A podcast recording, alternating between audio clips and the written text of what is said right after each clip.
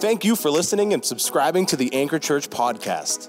It is our desire at the Anchor to provide a place for you to know God, find freedom, discover your God given purpose, and ultimately make a difference in the world around you. Each week, the Anchor podcast features Sunday sermon. You can follow along in this podcast episode and read the sermon notes on our website by visiting theanchor.me. Now, let's get into the word. Amen. Y'all doing all right? Yeah, it's good to see y'all today. Hey, listen, as most of you guys know, today is uh, day 14 of our 21 days of prayer and fasting. Uh, if you are participating with us in any way, I just want to say a big thank you, guys. Uh, you know, I can assure you that in spite of what you may or may not be feeling as you are fasting and praying, that your prayers are certainly making a difference. Amen? So uh, I just want to encourage you with that. Just stay focused, keep pressing in, and uh, let's see what Jesus does. And also, if you're tracking with us uh, through the book of John, I just hope you're enjoying that journey as much as I am. And uh, you know, just keep at it. Amen? So let's pray and uh, we'll dive in. Father, thank you for today. Lord, I thank you for every person that's here. Father, I thank you for hunger. I thank you for anticipation. I thank you for a desire, God, to hear from you today. And so, Lord, we pray that you would fill this place with your anointing, that you would fill this place with your presence. And Father, we give you full permission to challenge us, to stir us, to change us, God, however you see fit. So, Lord, we choose once again to open up our hearts and we choose to have a yes in our heart to whatever you want to say and whatever you want to do. In the name of Jesus, we pray. Amen. Amen.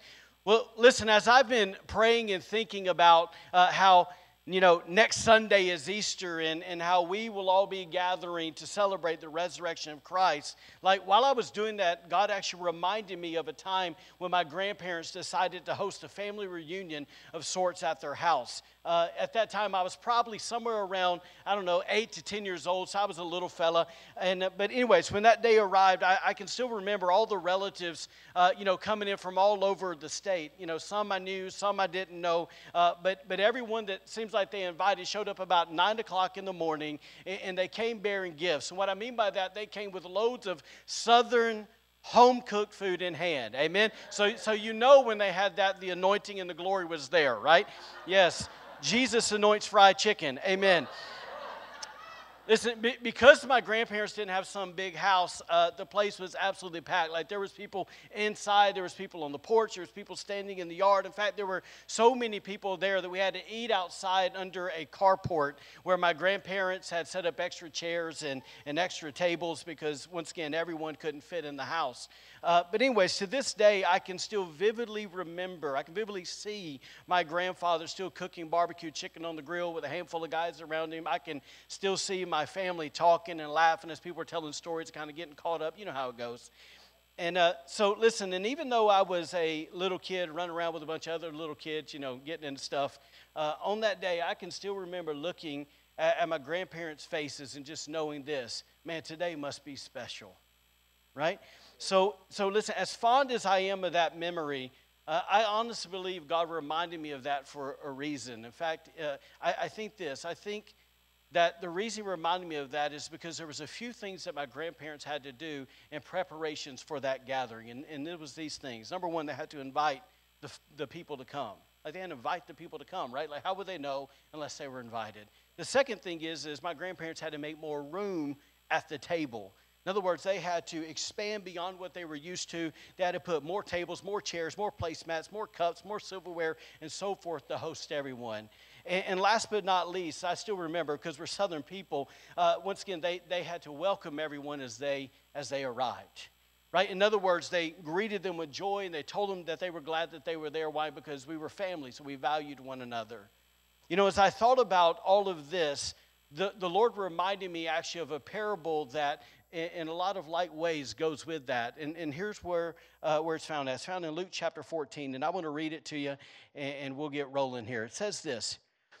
Verse 15, it says, Hearing this, a man sitting at the table with Jesus exclaimed, What a blessing it will be to attend a banquet in the kingdom of God. I love that. Jesus replied with this story.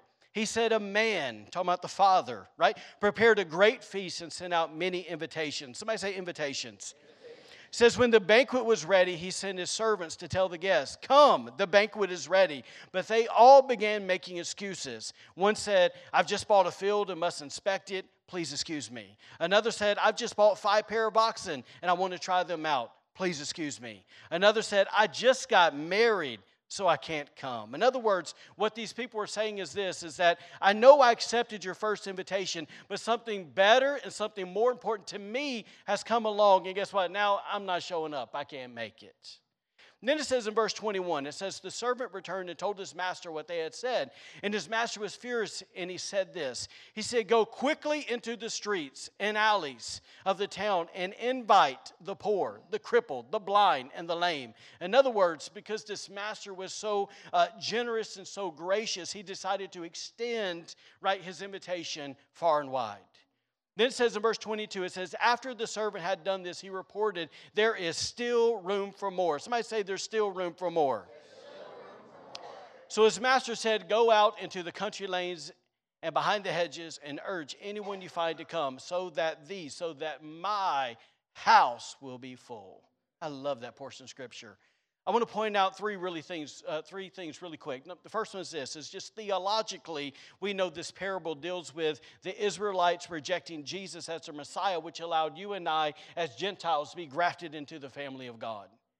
Now, obviously, this is easily seen because the original guests, which represented the Jews, they ultimately rejected the master's invitation, while the poor, the crippled, the blind, and the lame, which represents the Gentiles, uh, who gladly accepted the invitation to come. See, that's why the Bible says in John chapter 1, it says this it says, He, Jesus, came to his own people, that's the Jews, and even they rejected him.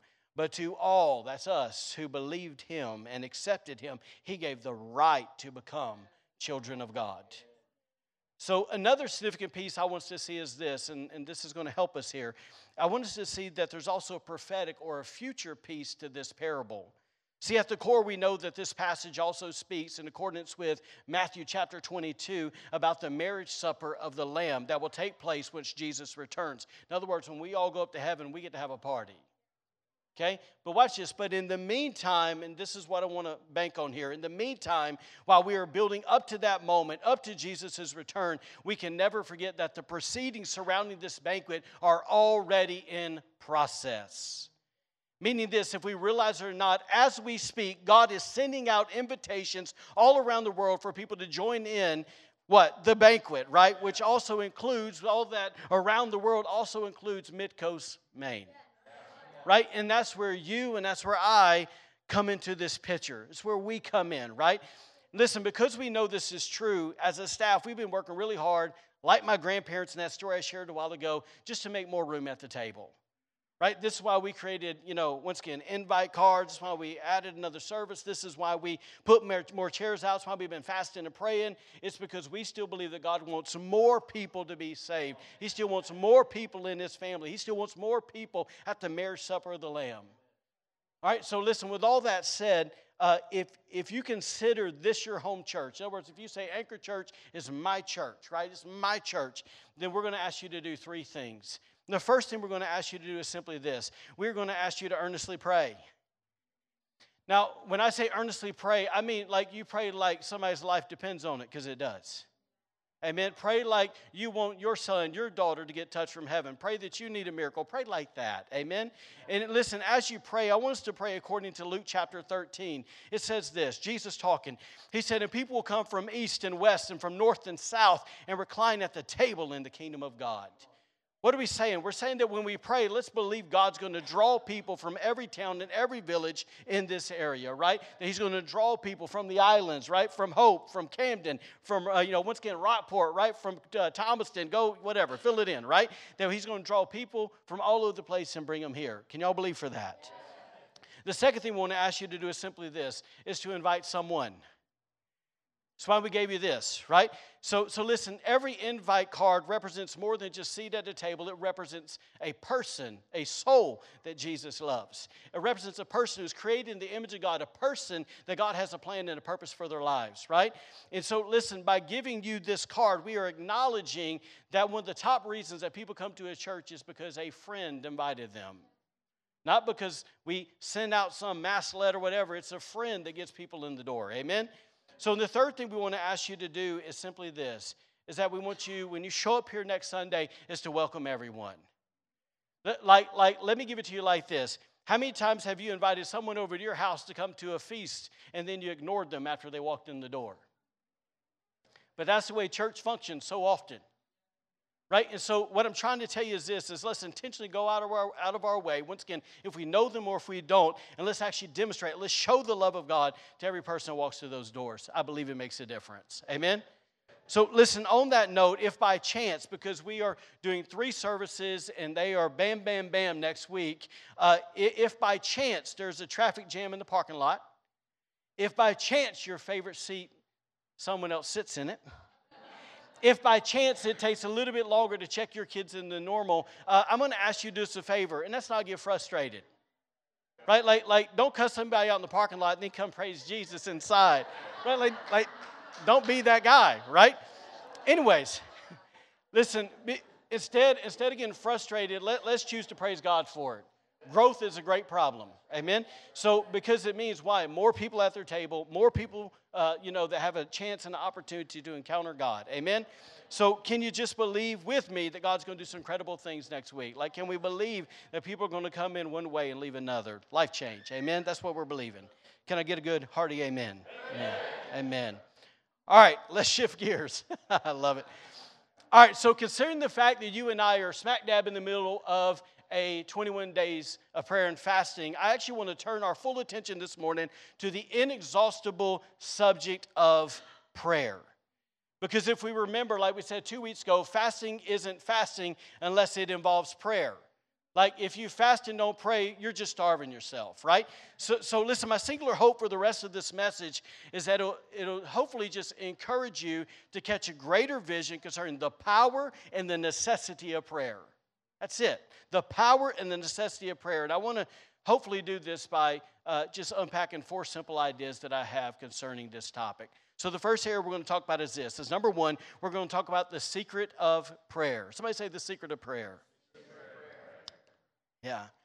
So, just out of curiosity, have you ever sat back and just marveled as someone has prayed? Like, wow, right? Like, like in that moment, did you ever wonder, man, is it possible that they know a secret that I don't know when it comes to prayer? You, you know, I, listen, if you've been there, I, I can say, look, I have definitely been there, especially when I was a younger believer. But, but, but over the years, I've come to learn that the number one secret to prayer is really found in Luke chapter 11, verse 1. In fact, the, the, secret has been right there in front of us for all these years, and we just skim over it. We don't understand or we don't see that, man, there's the, there's the secret right there. So we're going to look at it today. Luke chapter 11, verse 1. It says, It happened that while Jesus was praying in a certain place, after he had finished, one of his disciples said to him, Lord, teach us to pray. Somebody say, to pray. Lord, teach us to pray, just as John also taught his disciples. Come on, I want to notice that the disciple didn't say, Lord, teach us how to pray. Rather, he said, teach us to pray. Now, listen, I recognize that this might be elementary to a whole bunch of y'all in this room, but if you want to know the secret of prayer, it's simply this that we pray. That's the secret of prayer. Listen, it, as straightforward as that, that the secret of prayer is that we would actually take the time from our busy schedules and we would begin to pray and have fellowship with the Father. Just so I'm not being misunderstood here, when I say to pray this morning, I'm not referring to a, you know, a daily repetition of phrases that have, by sheer ritual, become practically meaningless to us over time. Like you've done that, I've done that. Go through our little thing. We're washing our hair, we're driving down the road, we say something, and it really doesn't mean anything to us anymore right? Like so much so that while we are mindlessly uttering those words for whatever the thousandth time, guess what? That our thoughts are wandering from here to there, right? We're praying, but we're thinking about groceries, we're thinking about kids, we're thinking about, you've done it, I've done it, right? So I'm not talking about checking some religious box this morning. Rather, I'm talking about praying from the heart. I'm talking about connecting with a living God. I'm talking about the joy of fellowship. I'm talking about the moment when you come before the Father and you pour your heart out before Him in a real authentic and real, once again, way, because that's what He desires. Now, listen, this might be strong, but in my experience, when we start talking about praying with passion and we start talking about praying with fervor from the heart, that's when folks get uncomfortable. And that's when all of the excuses begin to fly. It's true. Look, I, I don't want to offend anybody this morning, but, but uh, here's how the old song and dance goes. I've been doing this a long time. I've had loads of conversations with people, but here's how it normally goes. I have heard people for years say things like this Well, I, I feel like God is sovereign, so I don't think my prayers can really make a difference, anyways. So why should I pray? If He knows it already, why should I pray?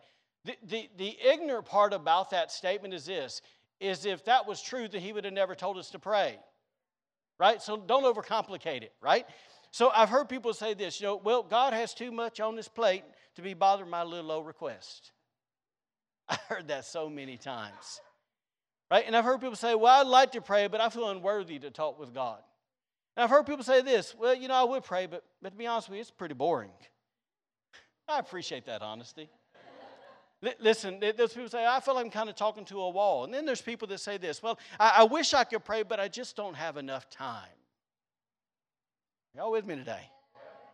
See, the reality is on that one is we all make time for what matters, right? So, so that's garbage, right? So listen, and then there's this last one that I've heard uh, most over the years, and, it's, and this is the one I really want to uh, launch from today is this, is people say, I don't know how to pray. I would pray, but I just don't know how to pray. And I can, and I can sympathize with that. I can. But, but I want to say this uh, concerning that. Let me give you a quick quote from Thomas Edison, just kind of put that statement in perspective. Here's what he said way back in 1921, and I understand, you know, 101 years, a lot of things have changed, but, but the truth that's in this statement still stands. Here's what he said He said, We don't know the millionth part of 1% about anything. We don't know what water is. We don't know what light is. We don't know what gravitation is. We don't know what enables us to keep our feet when we stand up. We don't know what electricity is. We don't know what heat is. We don't know anything about magnetism. We have a lot of hypotheses, right, about these things, but that is all. Watch this. But we do not let our ignorance about all these things deprive us of their use. So, listen, today we can say we don't know a whole lot about prayer, but that's no excuse. Amen?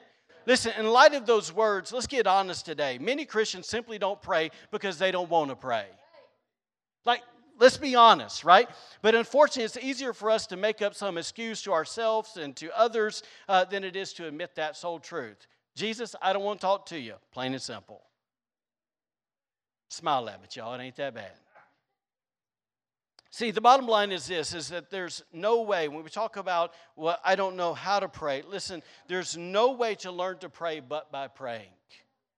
There's no way to learn to pray or how to pray but by praying. In other words, guys, there's never been a ritual or format or formula or five steps to this or that that has taught a man, woman, or child how to really pray. And the reason is, is if we realize or not, genuine prayer must first flow from the heart and secondly through the brain. It's got to come from here. Listen, while our natural minds may have the ability to construct sentences and we can articulate, you know, polished religious sounding words, if the heart isn't the motivating factor pushing those words towards heaven, then we're no better than a Pharisee who prays in vain. Let me give you proof of that. It's found in Luke chapter 18. And I realized when Jesus taught this parable, he was teaching this point, but I'm going to try to teach on this point from it. Make it really simple. In this chapter, we see a Pharisee, albeit in his arrogance, praying a fancy, a religious, polished prayer. And in contrast, we see this tax collector in his humility praying from the heart. Right? He prayed a heartfelt prayer as he simply cried out this. He said, God, give mercy, forgive me, a sinner. Period. Listen, to these two people, polished guy, heart guy, Jesus made it really clear. God heard one of them, and it wasn't the arrogant fellow, it was the fellow that prayed from his heart. Because why? Because with Jesus, it always comes to the heart. Amen? You, you, see, I think that when a heart, if we have a heart that yearns for God, then we will readily get rid of the excuses.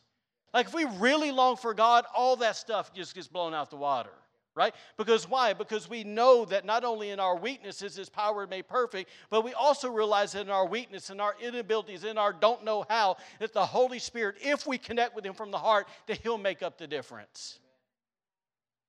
Listen to what Apostle Paul wrote in Romans chapter 8 concerning this. He said this He said, In the same way that the Spirit comes to us and helps us in our weakness. He says, We don't know what prayer to offer. Like we've been there, right? We don't know what prayer to offer, how to offer it as we should, but the Spirit Himself knows our needs and at the right time intercedes on our behalf. Aren't you thankful for that? I believe that happens in the Spirit, and I believe it happens in the understanding as well. Amen? Listen, it's because of this different. The late Samuel uh, Chadwick could write this. I love this. He said, Our Methodist fathers were mighty in prayer. They saved England by prayer. They shook the gates of hell by prayer. They opened the windows of heaven by prayer. How did they learn to pray? They learned to pray by being much in prayer. They did not talk about prayer, they prayed. They did not argue about prayer, they prayed. And I would love to add to that because they prayed and didn't give up, they saw the change that they desired to see. Amen? So, quick takeaway as we prepare to move to our second point, I simply want to repeat the secret to prayer is that we learn to pray from our heart. That's it. Pray from your heart. You know who can do that? Even a child. Amen? Because listen, because when we have a heart that yearns for God, once again, we throw off all those fleshly excuses that hinder us from approaching the throne of grace. Second area I want to talk about today is this, and it's a quick one. Number two is the basis or the foundation of our prayer. The basis or the foundation of our prayer. On this, a couple of days ago, I was actually reading a story about a person who was, who was traveling, and while he was traveling, he actually visited a temple in China. Now, on the day that he showed up to this particular temple, it was actually a day where they were uh, having a big festival. So there was loads of people there. So there was a lot of these Chinese people there, and they were in the temple and they were worshiping uh, this particular idol that was enclosed in this uh, sacred shrine. If you can kind of picture that. So, as the traveler sat back and he observed these people's worship, he noticed that most of the worshipers brought a uh, small sheet of paper with them. And on the piece of paper, the worshipers had written out their prayers. Now, what made this so strange was this is that each piece of paper was wrapped in like little, uh, what, what the article said was basically like stiff balls of mud, right? So they would like poke it in the middle, put mud all around it, and then they would throw it at the idol, right? Kind of awkward, right? So listen, after watching for a bit, the traveler asked kind of somebody aside, he said, Hey, what's the meaning of this really unique thing that these people are doing. And he was told this that, that they believed that if the mud stuck to the idol, then their prayer would surely be answered. But if the mud hit and it fell off, then it meant that their prayer was rejected by their God. Hope you got a good arm, right? And listen, I don't know about you, but, but when I first read that, I, I kind of thought to myself, man, boy, that's just pretty awkward, right? Like that's a that's a weird way of testing if your prayer has been accepted or not. Would y'all agree? Like that's just odd, right? And, you know, I, I, think the thing stood out talking about a lack of confidence in what you pray. Uh, but the more I thought about it, I had to admit that there have been times in my life where I've been just as uncertain, uncertain if my prayers are going to be answered or not. And I got a strange suspicion that I'm not the only person in this room who's ever felt that way. Amen? But, but listen, over the years, I've come to learn, and this is so simple, but I've learned that the basis and the foundation of all of our prayers really boils down to two biblical truths. The first one is this it's a real simple one that you and I hear, we accept, but we have a hard time believing. And it's this is that God loves me. He loves me. What's the basis of my prayer? Right? That I have confidence in it? It's because He loves me. Right? Listen to John 16. It says, In that day you will ask in my name, and I am not saying to you that I will ask the Father on your behalf because it will be unnecessary. Verse 27 says, For the Father himself, I can say, already tenderly loves you. He already loves you. Can we believe that today? Like he loves us, right? And because why? Because we love Jesus, we believed in him basically that, that we can come to the Father and we can pray. So so we can have confidence that when we pray, that God's going to answer us. Why? Because he's not angry at us, he's not distant, he's not mad at us, he's not waiting to hit us with lightning. He just loves us. I hope you believe that more in your heart than what your face is showing right now. Amen. The second reason is this is because God always stands by his word. Like, why can I have confidence? What's the basis? What's the foundation of my prayer? Yes, that he loves me, but God also stands by his word. See, the Bible says in 1 John chapter 5, it says this. This is the what? The confidence that we have toward him, that if we ask anything according to his will, according to his word, according to his plan, according to his purpose, that he hears us. And if we know that he hears us in whatever, can somebody say whatever? Whatever we ask, we know that we have the request that we have asked of him. Amen. So, if I can sum this point up quickly, it's like we don't ever have to approach God like we're throwing some, you know, mud prayers, right? Hoping that it sticks, right? Instead, you and I can be confident we have a Father in heaven who not only loves us, but He delights in answering our prayers. Right? That, that when we pray according to His will and according to His word, He says, you know what, I'm going to come through. Why? Because we're sons and daughters of the living God. We're not under the table begging and pleading. We have a seat at the table. All we do is have to say, Father, can I? Father, will you? And he says, Yes. Why? If it's in his word, you can guarantee there's a yes. Amen. The third area I want to talk about is this, and this is probably my favorite thing I want to talk to you about today. It's the limit of our prayer. The limit of our prayer. Listen, I'm not sure why, but for whatever reason, it appears like it's human nature to put limits on God. Like, especially when it comes to the area of prayer. Is that true? Listen, eh, I'm not sure if it's because if we doubt His love, if we doubt His power, if we doubt His wisdom on what you and I maybe think what's best for our life. Maybe it's because we lack faith. Maybe it's because we feel insecure, unworthy, or whatever it is. Like I said, I'm not sure why, but I do know this that if we're being honest with ourselves, we have a tendency, maybe not with our mouths, because what is everyone going to think if we say, I don't believe that? right? But certainly when we go pray, because you've been there, I've been there, when we prayed, and there was about as much faith as nothing for what we prayed for, right?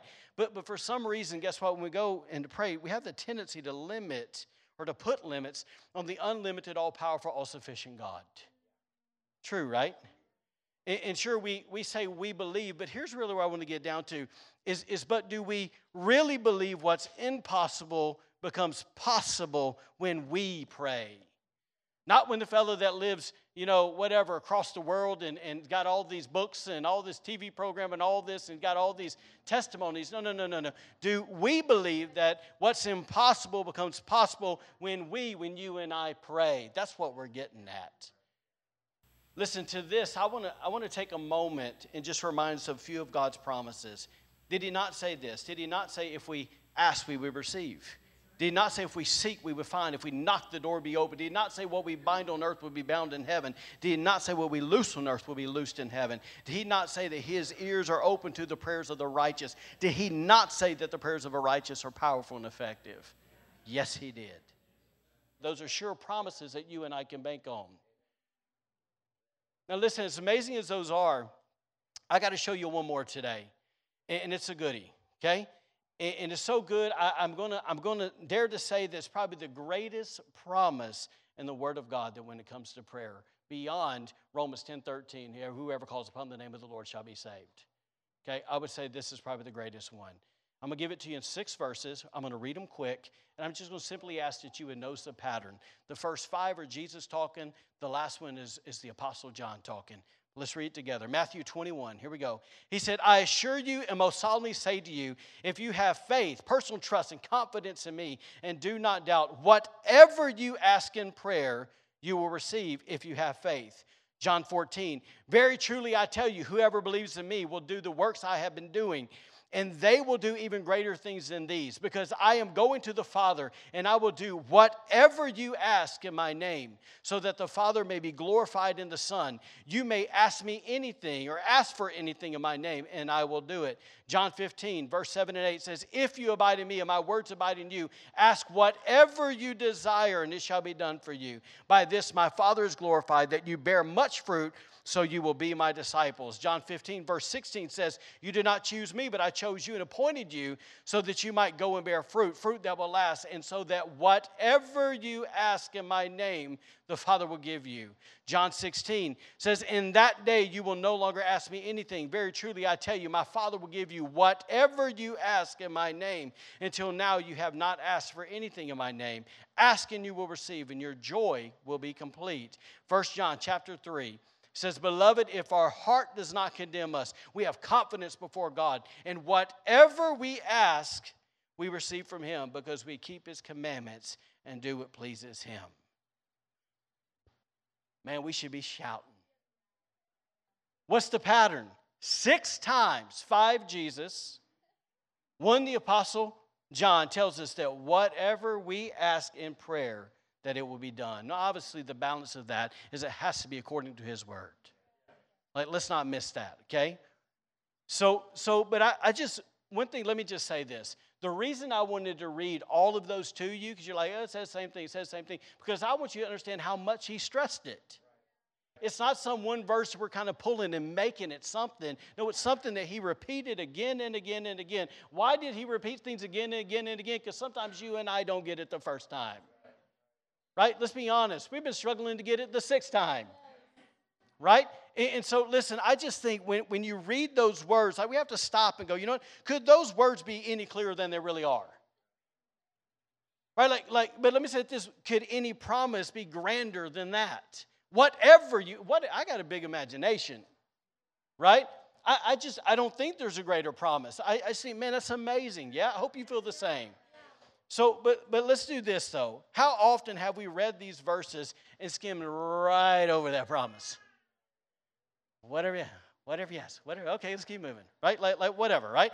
So, so literally, like we skim over, we don't give that much thought or that much consideration of what that can mean for our personal prayer lives.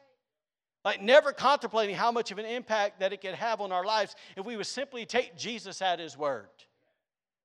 I'm going to tell you why we skim over it. It's because of this.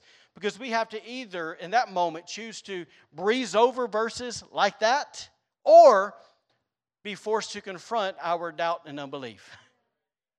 Right? And I don't know about you, but it's a whole lot easier to skim on by it it's a whole lot less painful, a whole lot less gut wrenching, right? To, to just breeze by it than to actually have the Holy Ghost to come and evaluate why you don't believe. So I'll just say this I think it would behoove us to realize that when Jesus said we could ask whatever we desire, once again, according to his word, that he was, he was intentionally removing any and all limits that you and I would ever put on prayer. Amen. Elbow your neighbor and say, That's good. Listen, on that note, one of my favorite quotes concerning prayer is this. It comes from a guy named Mark Batterson. He said, he said that God honors bold prayers and bold prayers honor God. Man, I just got to ask you today, does your prayer life honor God? Listen, if it is true that prayer can do anything that God can do, let that sink in. If it's true that prayer can do anything God can do, and God is all powerful, then you and I must conclude that prayer is absolutely limitless. Right? We are the one that limits him. He doesn't limit himself. Okay? So listen, I'm just going to say this to you today. If you and I decide to be convinced that that's true, then why don't we pray more? Right? And why don't we pray bigger prayers? Like, if that's true, then let's go for broke. Right? Like, like listen, I don't know about you, but we can read this thing and pray over this thing, and it can be like, eh. Or it can be, no, God, you said whatever. And have faith that God has given us authority, right, through Jesus, and actually pray and believe that God's going to do something. Amen? There's a lot more I can say to you about that, but I don't have time. Here we go. Number four, the last area I want to look at is this, is I want to talk about the reach, the reach of prayer. The reach of prayer. I personally think, it's my opinion, that one of the greatest tragedies when it comes to the prayers of God's people is that we tend to focus on ourselves and our needs most of the time. Like we pray for us, and we forget about everybody else, they're on their own, right? And, and so, listen, but by, by doing this, I think we miss out on one of the greatest privilege, privileges when it comes to prayer, and that is the opportunity to intercede, the opportunity to stand in the gap on the behalf of another. In, fact, I'll say it to you like this, okay?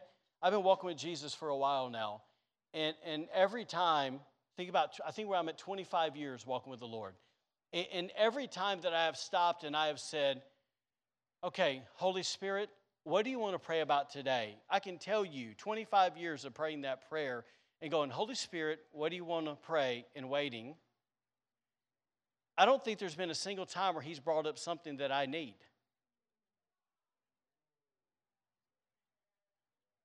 Like even this morning, like I, I decided, okay, I'm gonna, because I typically go outside and pray.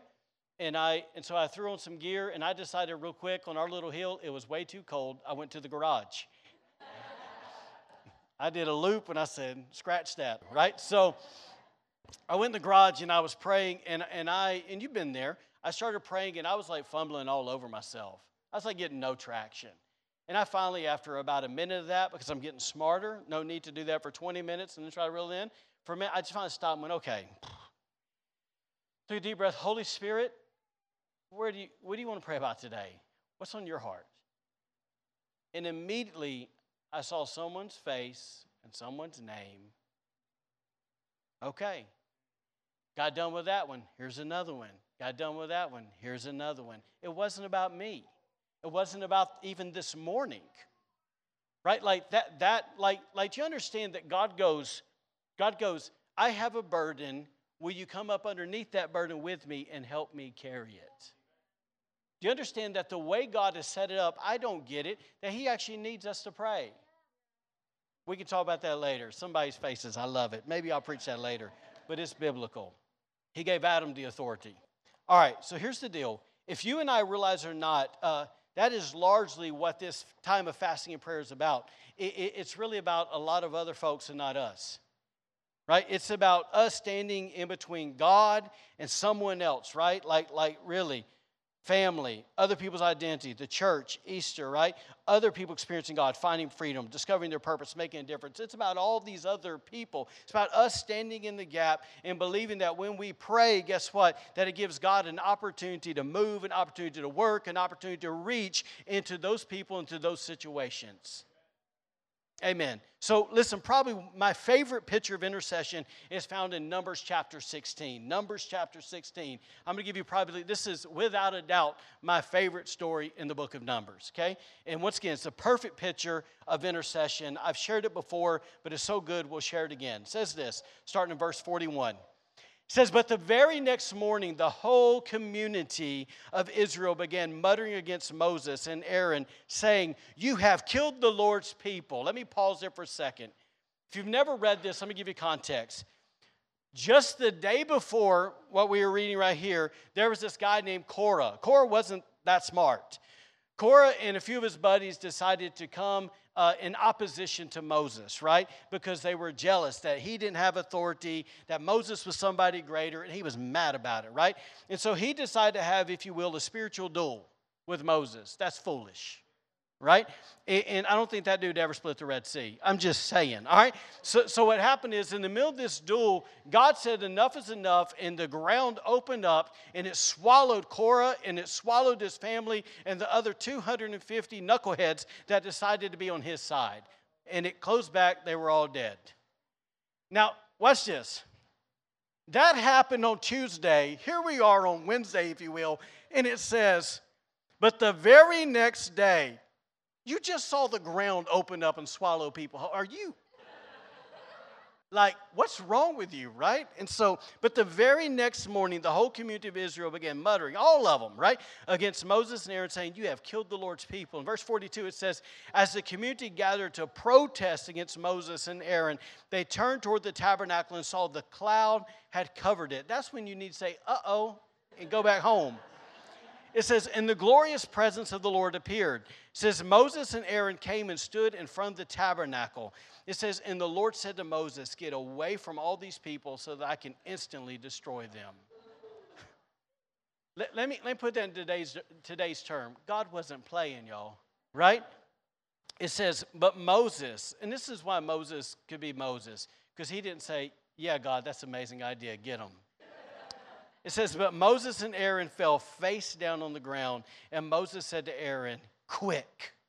I got to pause right there because I, I, have to tell you, every time I read this portion of scripture, I laugh at that word. And the reason I laugh at that word is because when you do your homework, you find out that Aaron was over 100 years old.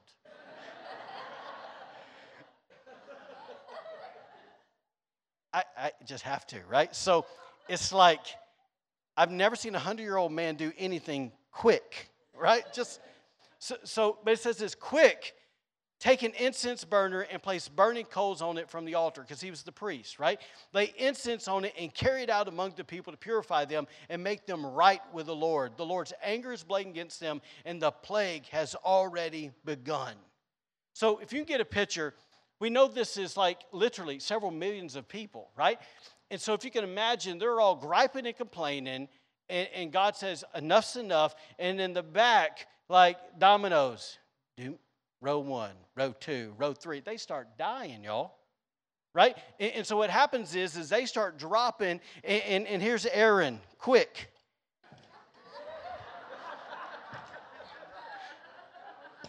Get it, boy, go, right? oh, Jesus, help me. That's my mind when I read the Bible. That's like stuff I see. Anyway, so, so, so it says, it says, and Aaron did as Moses told him and ran. Go, boy, ran out among the people. The plague had already begun to strike down the people, but Aaron burned the incense and purified the people. And then it says this amazing verse. Whole reason I'm reading it, verse 48. It says that he stood between the dead and the living. So get the picture. People are dying. Aaron's running, right? And, and basically, I'm probably making too much light of that. But anyways, but it's like where, where the death, do, do, do, do, and where the death hits him, the plague hits him, it stops. And literally everybody in front of him's dead, everybody behind him's alive.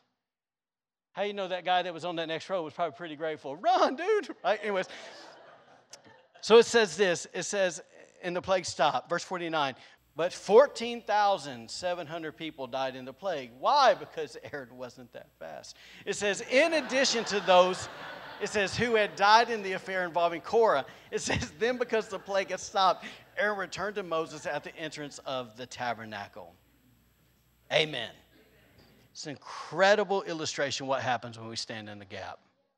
Listen, it's also a wonderful reminder. Y'all, please hear me. I, I don't, if you're a Christian, I don't care how you have viewed yourself from this moment forward, right? Or behind this moment. Like forward, understand something. This scripture proves how much one man or how much one woman can make a difference when they intercede on the behalf of another. So don't ever doubt that when you get with Jesus and you begin to pray, that something's not changing.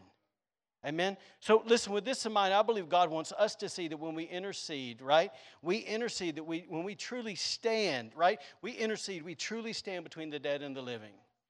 Like we stand between darkness and the light, between chaos and order, that we stand between the problem and the solution, that we stand in between hopelessness and the eternal hope, that we stand between a crisis and the miracle, between sickness and healing, right? Between poverty and blessing, that we stand between the impossible and the possible, that we stand between evil and all that is good, right? That we stand between the plan of the enemy and the will of our God, that we stand ultimately between what? The unsaved and the saved. Listen, I don't know about you, but I wholeheartedly believe, according to Hebrews chapter 7, that the moment that you and the moment that I begin to earnestly intercede, right, for God's divine intervention in another person's life, that Jesus himself comes alongside of us and joins us in our intercession.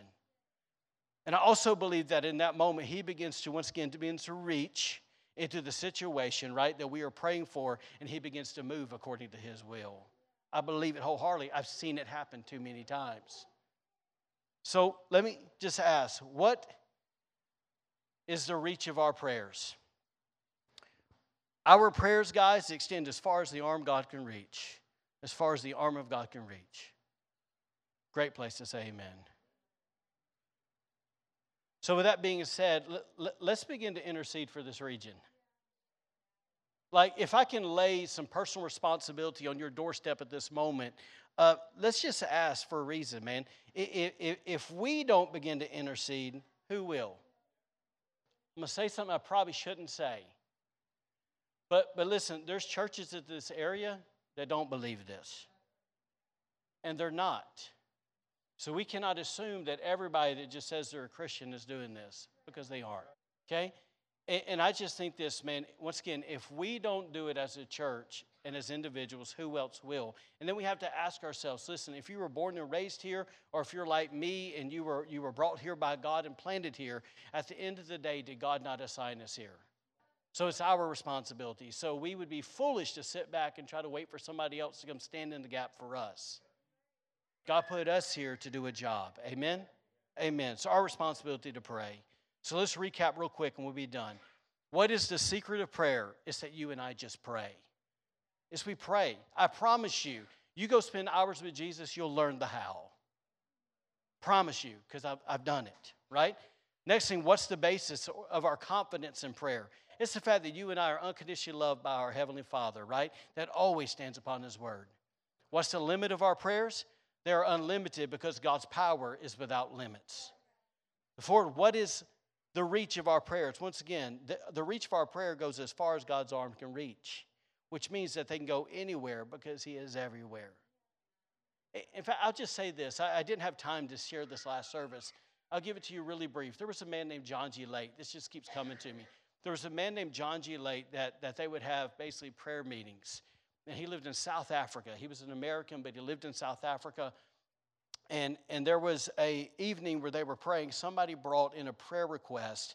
Uh, that was somebody, I cannot remember where it was, like, uh, like Minneapolis, Minnesota, or something like that. It was, anyways, it was back in the States and, the, and this person needed a, a, miracle from God. They needed healing. It was a young man that was dying. He was like in his late 20s.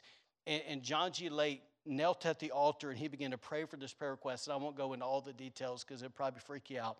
But, but anyways, but he, he began to pray. And long story short, uh, they received a letter two weeks later because once again, it's back in the day, uh, you know, a letter came and said basically that gave the date when the power of God showed up and hit that young man, and God totally healed him. It just so happened to be the very moment that John G. Lake was standing at the altar praying. Listen, God's reach is, He can go anywhere. Right? Listen, I, I may live in Maine and my folks may live in Alabama, but I promise you, when I go pray, I know that the hand of God reaches into their home. Amen? So listen, in closing, I, I just I want to admit to you, I realize today that no words of mine can somehow impress, impress, or convince anyone of the power or the necessity of prayer. But man, I sure do hope that you and I will begin to see prayer not some religious ritual, some religious box, not some religious duty. Instead, we begin to see prayer as a privilege. And we begin to see prayer as a pleasure and a pure joy. We get to go fellowship with Jesus. And secondly, that we go, wow, that God has chosen me. He's chosen to partner with me to unfold his plan not just in my life, but in my family's life, right? In our church's life, God, in this region, right? And God's chosen me to be a part of all of that. Why wouldn't we join in? Amen? Amen. Let me read one verse to you. Psalm 27 says this. It's David talking. He said, My heart has heard you, God, say, Come and talk with me. He heard God say, Come and talk with me. And my heart responds, Lord, I'm coming. Man, let that be our heart's cry today. That we would hear the Lord say, Come, and we say, Lord, I'm coming. Amen? Amen. Real quick, raise your hand if you've ever seen the, the uh, show The Chosen. If you've never seen The Chosen, go download it, watch it, let Jesus change your life because it's powerful. And uh, but there's a it's basically about Jesus and it's about the disciples and it's not hokey Christian stuff. It's actually like it's anointed. It's really good. I tend to not like that hokey stuff. And so, um, anyways, I, last night I took a break, or maybe it was the day before. It was the day before. And, uh, and I was like, okay, I'm going to watch an episode real quick. I've seen it before. Uh, but, but there's this scene basically that, that's Philip. Philip shows up, and uh, he wasn't a disciple yet. And, uh, and he's basically sitting there by a fire. he's waiting for Jesus to come back from where Jesus has been. And so he's just like all amped up. He's heard loads about Jesus from John the Baptist because that's who he, he, was John the Baptist's disciple first. You can see that in John chapter 1. And, and, anyway, so Jesus comes walking up and he stands up and he's all excited to meet Jesus. And, and he's, he basically, they kind of exchange pleasantries. And then he simply says this He says, uh, uh, I, have, I have a message for you. And, uh, and Jesus says, I have a message for you. And he goes, um, it, it's, a sh- it's a short one. And, and Jesus goes, Mine's short too. He goes, Mine's only two words. Mine's only two as well. And Jesus simply said this. He, he started saying, Follow, follow me. He said, Fa, and, and Philip said, I will. that was one's message, that was the other one's. And here's my prayer is that, is that whoever comes next week, that, as dorky as that may sound to some of y'all, that there would be an I will immediately in people's heart, that there be no wrestling, there be no fighting, that God would already prepare the heart in such a way that there's I will immediately, Jesus, I'm yours. Amen? Amen. Thank you for joining us today. Be sure to follow us on Facebook and Instagram for encouragement in your walk with God and to receive updates on events happening at The Anchor. Have a great week and God bless.